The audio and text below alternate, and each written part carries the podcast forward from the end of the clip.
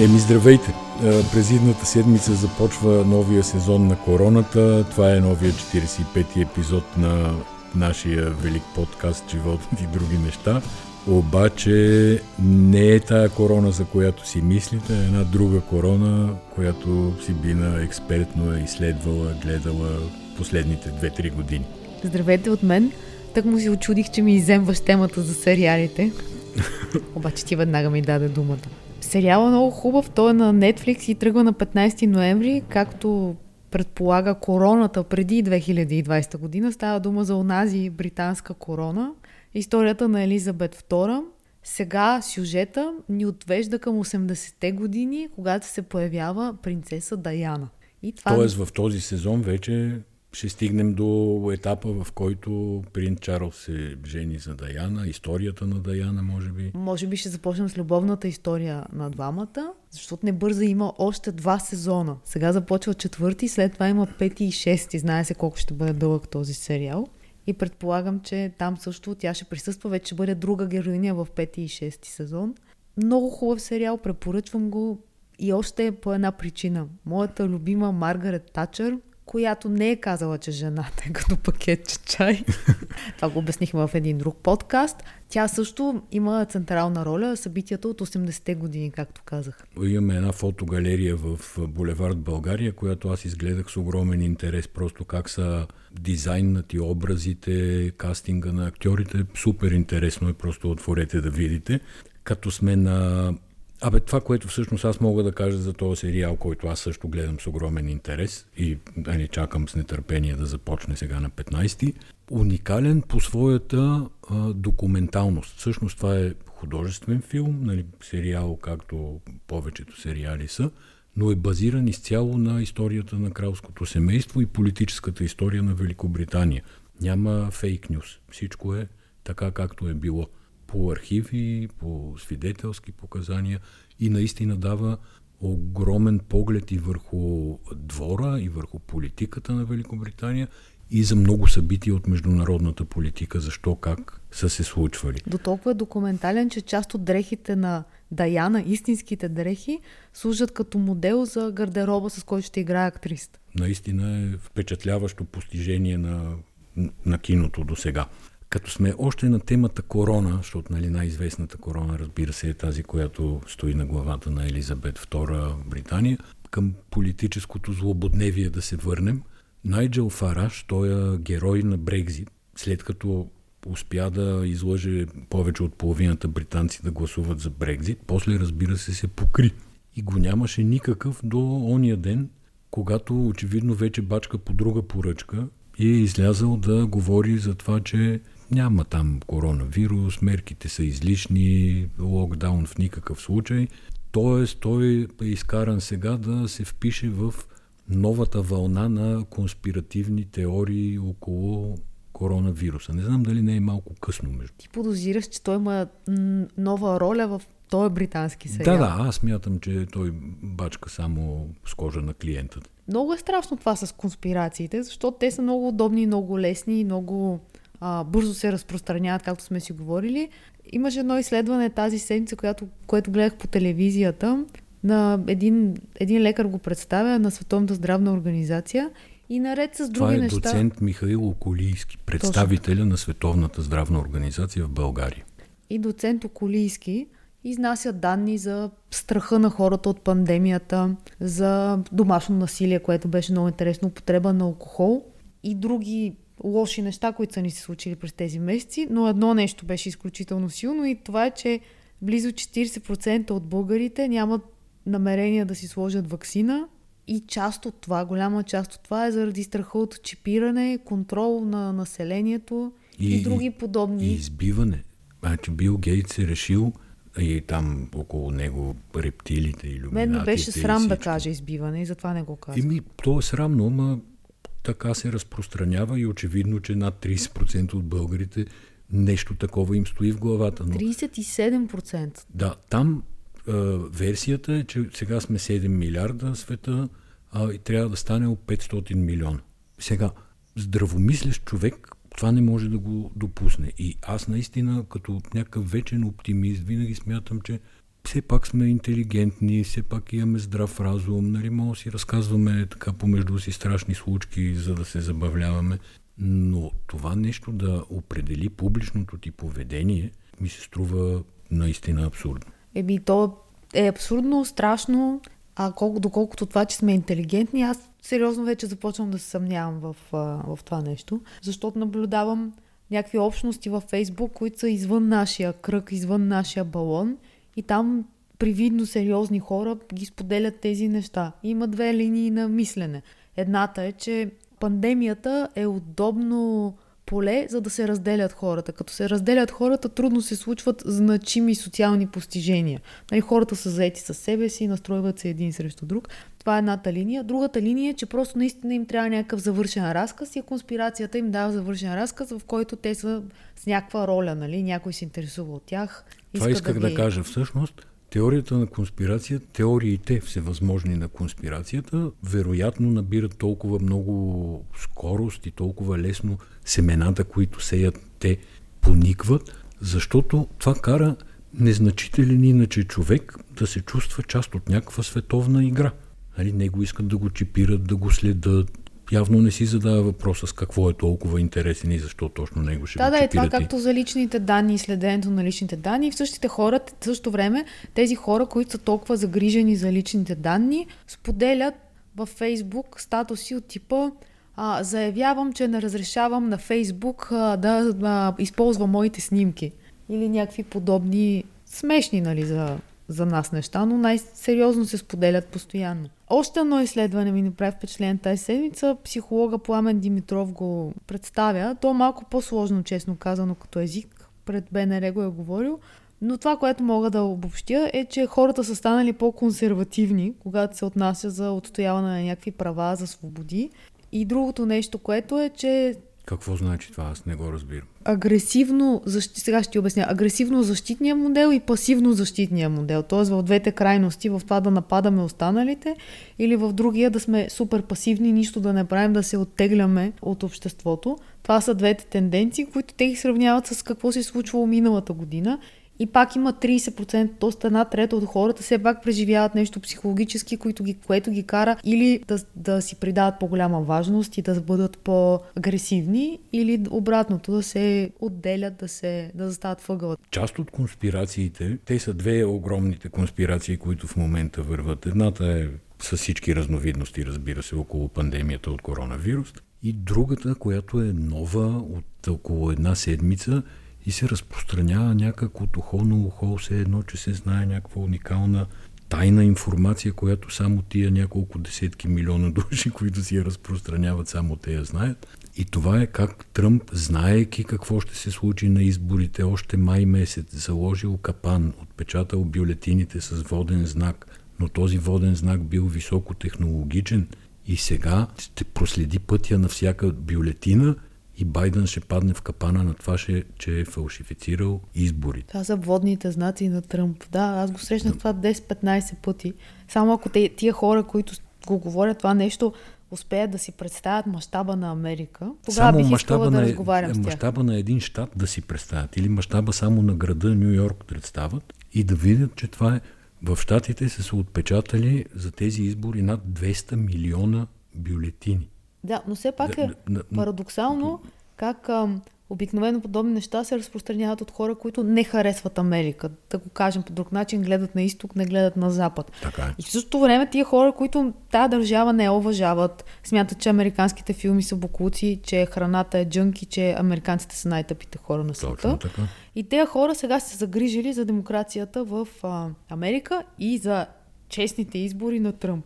Май говорихме миналия път за българското Тръмп общество, тази комична организация, председателствана от онзи политик Борислав Цеков. Това е пак продукт на силите, които в световен мащаб търсят да поощряват всякакъв вид разделение. Насякъде, където може да се раздели нещо, се правят усилия да се раздели. Ковид едни вярват, други не вярват. Тръмп, белите уж го харесват, черните не го харесват, извинение за израз, американците не го харесват. Нали, там Тръмп също е линия на разделение в американското и, и е така. Но все пак е. Но тя се мен подклажда, извинявай, тя се подклажда дълги години. И сега факта, че Тръмп почти е загубил изборите, айде да не кажем 100%, фърля тая група в немалък смут. За мен е парадоксално, че Тръмп може да стане линия на разделение в българското общество. Степента, с която хора, които гарантирам ти, че нямат представа как се гласува в Америка, защото избирателната система американската е сложна и трябва да си отделил 2-3 часа в живота си, за да разбереш, да я прочетеш, да, да я разучиш. А, трябва да си отделил повече тези, часове, тези за хора... да си се занимава с политология, с история. Не, аз мисля, не... че и всеки средно интелигентен човек, ако се посвети на това, посвети си концентрацията и вниманието в някакъв а, прозорец от време, ще разбере как се гласува. Но масово хората, които са се загрижили за изборния резултат на Тръмп, ти гарантирам, че нито са гледали телевизия американска, нито са следили, просто са чули от някъде, че ето и там купуват избори и с това може би ние ставаме по-значими, защото и тук купуват избори. На този етап преброяването върви на някъде, някъде повторно, някъде се довършват гласове. Разликата в полза на Байден се увеличава. Това да, е... обаче все пак ми направи впечатление нещо, четейки западни медии, няма значение на какъв език, на няколко езика, какво ще се случи сега в Америка. И това, което четох, са абсолютни страхове и паранои, които тресат цялото западно общество. От типа, че Антони Фулчи сега ще бъде уволнен, т.е. няма да има кой се занимава с COVID, ще има някакъв вакуум, до а, това как Тръмп няма да си даде а, информацията, нали, има някакъв а, протокол, в който са записвани всички президентски разговори, той се пази 3 години след като да. вече не е президент и той трябва да го продаде, предаде този протокол на следващия президент. Ма чакай сега, за Фаучи а, се беше появила информация още преди изборите, че Тръмп смята да го уволнява. Той бастиса шефа на отбраната в първия ден, в който се освести след изборите и се появи публично и го уволни. Така е, обаче аз не очаквам от сериозна преса, каквато и да била по народност, да да играе с такива хипотези, разбираш ли? Защото ти все пак си журналист и Това знаеш, искам че... да кажа. Не са съвсем несериозни хипотезите. Той уволни този Марк Еспър, се казва. Защо го уволни? Защото Марк Еспър не пожела да изпрати армия по улиците на Америка, когато беше пика на демонстрациите на черните животи имат значение. А Тръмп сега го уволнява с аргумента, че това бил yes man. В смисъл човек, който се съгласява на всичко а го уволнява всъщност точно за обратното, че той не се е съгласил с Все него. пак дали Тръмп ще предаде комуникацията на Белия дом или ще каже какво си е говорил с а, Путин, документално ще го даде на следващия президент, това ще се разбере. Ще се разбере януари месец. Тоест, всякакви хипотези от типа, те са натиск към Тръмп да се свърши тая работа. Обаче, за мен, е, отстрани погледнато, той е леко наивен, те му внушават и го подканят се едно, не прави това, не уволнявай Фаучи, предай документацията. Да, да, сигурно си прави. Така, лека сугестия виждам в цялата работа, което кара Тръмп да бъде още по-агресивен. Но... Така е, те още, дори Фокс, още от третия, четвъртия ден там, когато се разбра, че Филаделфия пада, почнаха да го подбутват леко към изхода, нали? Айде, айде. Но Тръмп не се дава. Като каза, като да, каза Фокс, не, не знам дали си видял най-новия твит на Тръмп. Не. Той казва, той казва, че забравиха коя е златната кокошка и всъщност напада Фокс телевизия за това, че са, според него са обърнали палачинката и Фокс бяха негов основен стожер, рупор, каквото искаш така го е, наречи е, от 2016 година до... До оглупяване, до оглупяване буквално. Да, и, и то Тръмп казва, а дневните рейтинги на Fox News напълно пропаднаха. Още по-зле се представят през уикендите. И той се едно, че ръководи медийна агенция, така е запознат с рейтингите. Гледай са, конспирациите са, се разпространяват наистина на международно ниво. А тази теория за водните знаци и за специалния капан, който Тръмп е заложил на Байден, нали, което предстои в следващите 3-4 дни да се разпадне на пух и прак, тая теория, разбира се. Това се споделя от професор от Софийския университет, професор Михаил Мирчев как, който ти наричаше, ако не се лъжа, Сакото. Ами, така го наричах, да. Ма обясни на хората, защо го наричах Сакото. Защото Михаил Мирчев, нали, аз съм телевизионен водещ в последните 20 години и съм канил, да кажем, през това време многократно Михаил Мирчев, тъй като той беше... Беше социолог. Не, то едно, че беше социолог, беше важна фигура в БСП, заимаше, беше канен по студия да говори от името на Българската социалистическа партия. И за всичките тия години, това е твое наблюдение, този човек винаги се появяваше с едно и също сако.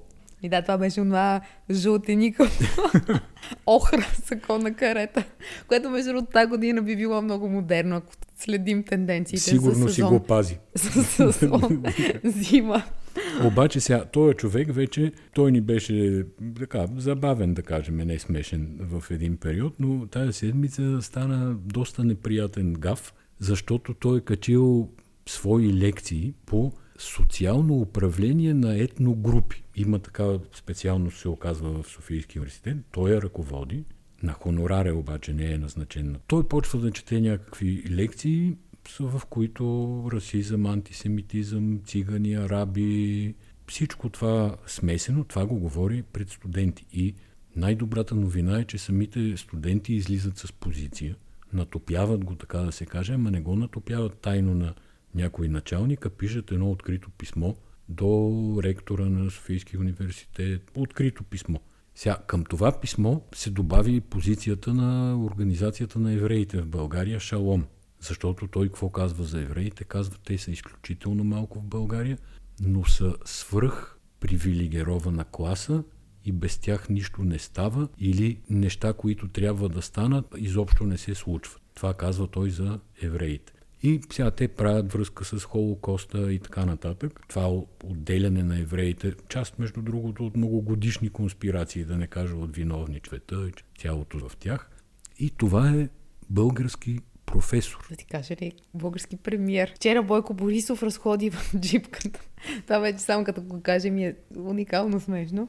Но в смисъл за джипката, по-нататък mm. това, което ще разкажа, никак не е смешно. Бойко Борисов качи в джипа си здравния министр Костадин Ангелов и директора на Пирогов Асем Балтов, за да ги разходи по асфалта, да покаже как държавата продължава да работи и да не спира. И, и изцепи нещо от типа, че работата носи свобода, което... Не нещо от типа, точно така го каза. Да, работа труда освобождава, работата и така, което си е чисто нацистския лозунг Arbeit macht frei, който е стоял над Аушвиц и на други лагери. И, и целият свят знае какво е това. Нали? Ти като пишеш за избиването на евреите, снимката, която слагаш винаги, е надписа над Аушвиц. Във вестник сега мисля, че четох. Те са попитали през центъра на Министерски съвет дали премиера знае какво говори, дали знае къде, къде е този надпис. И? И той е казал, т.е. той нищо не е казал, през центъра е казал, че да, премиера знае къде е този надпис. Не мога да разбера там как реагират, но Международно сигурно, че има скандал, ако се раздуе тази история, въпреки че международното не е важно. Да, не, Ма... не знам дали международното е важно или не е важно, па и, и той е Бойко Борисов такива международни ги изговори в оня запис, ако си спомняш за колегите от Европейския съюз. С 200, че, с 200. Да, с 200, че не съм сигурна, че това ще направи огромно впечатление. Припомниха, че шефа на Volkswagen преди време беше изцепил, че Ебит Махт Фрай, Ебит да, на български, както се казва, да. печалбата преди, преди данъци, данъци ликви и да. депре... амортизации. За кое, нали, което само по себе си също е доволната потия. Така, е, разбира се. Че, да. да. Ебит Махт Фрай и се извиняваш. Наложи му се да се извини. Тоест, аз допускам, че може да изцепиш някоя голяма простотия, особено ако все пак си възпитавам през 80-те, когато се говореха, всичко беше лозунги, клишета напред и нагоре. Пролетари от всички страни, петилетки, да. Да, труда краси човека, скромността краси човека. Какво ли не красеше човека? И, и човек, някои неща му се впиват в мозъка, попива ги така и, и изцепва от време на време нещо, ама все пак това е много, не знам, много известно. Да, да, асоциацията много... не е приятна, въпреки че Знаеш, аз и миналия път го казах, имам огромен толеранс към изказванията на премиера. По-скоро гледам да го гледам какво прави. А какво прави сега? Не мога, не мога да си говоря на въпроса, защо е решил да качи насред корона кризата, когато е ясен тоталния хаос в болници, ежедневен, денонощен хаос, паниката на хората, да вземе да качи тия хора, шефа на Пирогов и министра на здравеопазването, професор Дин Ангелов, да ги вози да им показва асфалт. Просто не мога да, не мога да намеря разумно обяснение някакво. И аз си задах, между другото, този въпрос. И значи ли това, че примерно шефа на Трейс трябва да отиде в Пирогов да нагледа как, върват, а, как върви лечението на коронавирус? Не, и друго се питам, в крайна сметка и те защо се, се качват да, да ги повози премиера. И те се качват, защото са наведени по принцип и това е много неприятно Айде, ако също. един е министър, т.е. той има някаква иерархия там, нали, все пак регулирана държавно. Другия няма никаква причина Балтов да се вози в джипката на бой. Той би трябвало да има толкова много работа, че да не може да си дигне главата въобще да пресече улицата от среща, а пък да ходи и да гледа асфалта, не знам. Аз ако съм, ма то аз затова и не съм и никога няма да стана, това е ясно. Но аз ако приемем, че някога бих била нещо, което бюджетно зависи от премиера, няма да отида. Е, добре. Нали? И това са хора с професии. Това не са. Не, бе, това е ясно. Това, Това са хора са с професии, да, с разбираш ли, биографии. нали? Да. точно И то така. професии такива конвертируеми по целия свят. Тоест ти трябва да си тотално независим. И тази среща, която беше през седмицата, включително и с Мангаров, от едната страна нали, стои министъра на здравеопазването, заедно с Ангел Кунчев, от другата страна стоят Балтов и Мангаров, където беше обявен новия пост на Мангаров, който вече нали, ще, ще не лекува от COVID. И там Борисов се държи все едно, той е главният епидемиолог, все едно фалучи, разбираш, е така. Да. Няма, няма нужда. Съгласен съм. В смисъл, това човешкото достоинство би трябвало да се пази, както казваш, особено на хора с професии, които по принцип не би трябвало да зависят от никого за нищо. Македония ке игра на европско първенство. Македония ки игра, ама ние ке гледаме.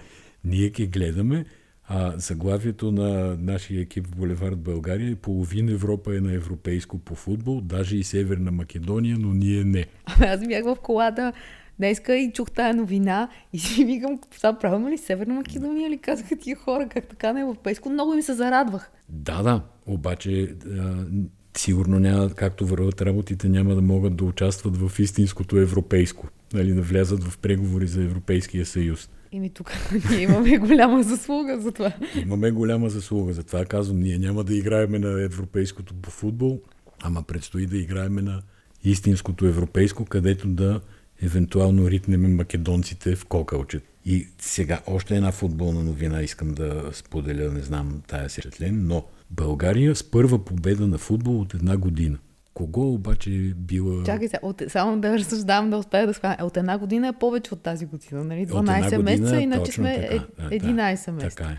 Кого сме победили? Победили сме яката, мощна футболна сила Гибралтар, които разбира се, знаеш какво е Гибралтар?